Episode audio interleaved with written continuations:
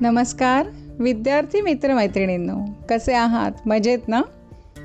मागील पॉडकास्टमध्ये आपण जी आर ई प्रवेश परीक्षेचे स्वरूप बघितले. आता आपण टोफेल या प्रवेश परीक्षेचे स्वरूप कसे असते ते जाणून घेऊयात. अमेरिकेतील युनिव्हर्सिटीमध्ये प्रवेश घेण्यासाठी आपल्याला म्हणजे आपल्या भारतीय मुलांना जी आर ईसोबतच आणखीन एक परीक्षा द्यावी लागते आणि ती म्हणजे टोफेल ज्या विद्यार्थ्यांची मातृभाषा इंग्रजी नाही अशा विद्यार्थ्यांना टोयफेल ही परीक्षा उत्तम गुणांसह उत्तीर्ण होणं आवश्यक आहे. नमस्कार मी Manisha Kanawade M S in U S preparation expert व guide to M S in U S या प्लॅटफॉर्मची संस्थापिका.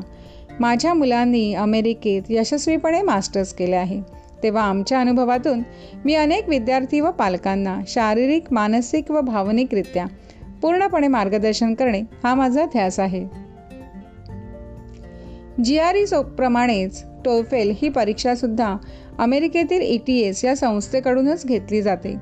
टोएफेल ही इंटरनेट बेस्ड परीक्षा आहे.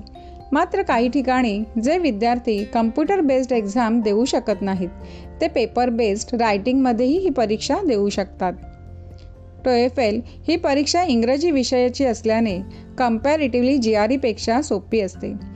यात चार पार्ट्स असतात. आणि प्रत्येक पार्टला थर्टी थर्टी थर्टी असे मार्क्स आहेत. टोटल वन ट्वेंटी मार्क्सची ही परीक्षा असते. यामध्ये रिटिंग रायटिंग लिसनिंग आणि स्पीकिंग असं असतं. यावरून विद्यार्थ्यांची ओव्हरऑल इंग्लिश प्रोफिशियन्सी समजण्यास मदत होते. तुम्ही किती कॉन्फिडन्सने एक्सप्रेस होता ते समजते. विद्यार्थ्यांना इंग्लिश लँग्वेजचे नॉलेज किती आहे ते समजते. जे आपल्याला परदेशात अभ्यास करण्यासाठी काम करण्यासाठी तसंच वास्तव्यासाठी उपयुक्त असते. या चारही विभागांची आपण थोडी थोडी माहिती घेऊयात. रीडिंग या विभागामध्ये फोर टू सिक्स पॅरेग्राफ असतात आणि त्यावर fourteen to twelve to fourteen असे क्वेश्चन्स विचारलेले असतात. आणि हे क्वेश्चन्स एज्युकेशनल सब्जेक्टशीच रिलेटेड असतात. आणि परीक्षार्थी हे वाचून समजून कसे आन्सर करतात त्यावरून त्यांचे इंग्रजीचे स्किल दिसून येते.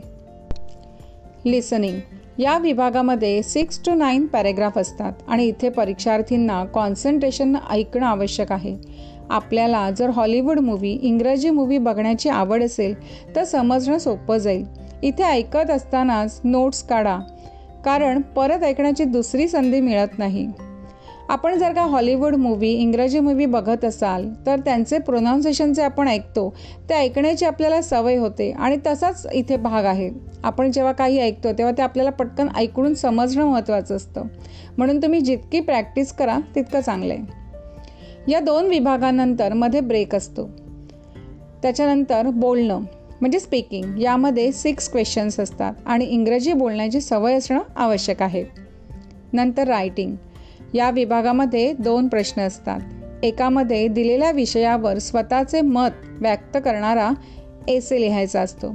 तर दुसऱ्या प्रश्नामध्ये एक संवाद ऐकून त्यावर आधारित लेखन करायचे असते. या परीक्षेसाठी थ्री आवर्स फिफ्टीन मिनिट्स ते फोर आवर्स फिफ्टीन मिनिट्सचा वेळ असतो. या परीक्षेचा स्कोर हा दोन वर्षांसाठी व्हॅलिड असतो. ही परीक्षा एका वर्षात कितीही वेळा तुम्ही देऊ शकता. मात्र दोन परीक्षांमध्ये कमीत कमी बारा दिवसांचे अंतर असणे गरजेचे आहे. परीक्षेची फी ही one eighty five American dollar इतकी आहे. इतर परीक्षांप्रमाणे जी आर ई व टोफेलच्या तारखा फिक्स नसतात. कारण आपल्या सोयीनुसार आणि अवेलेबिलि अवेलेबिलिटीप्रमाणे कोणतीही तारीख आपण निवडू शकतो.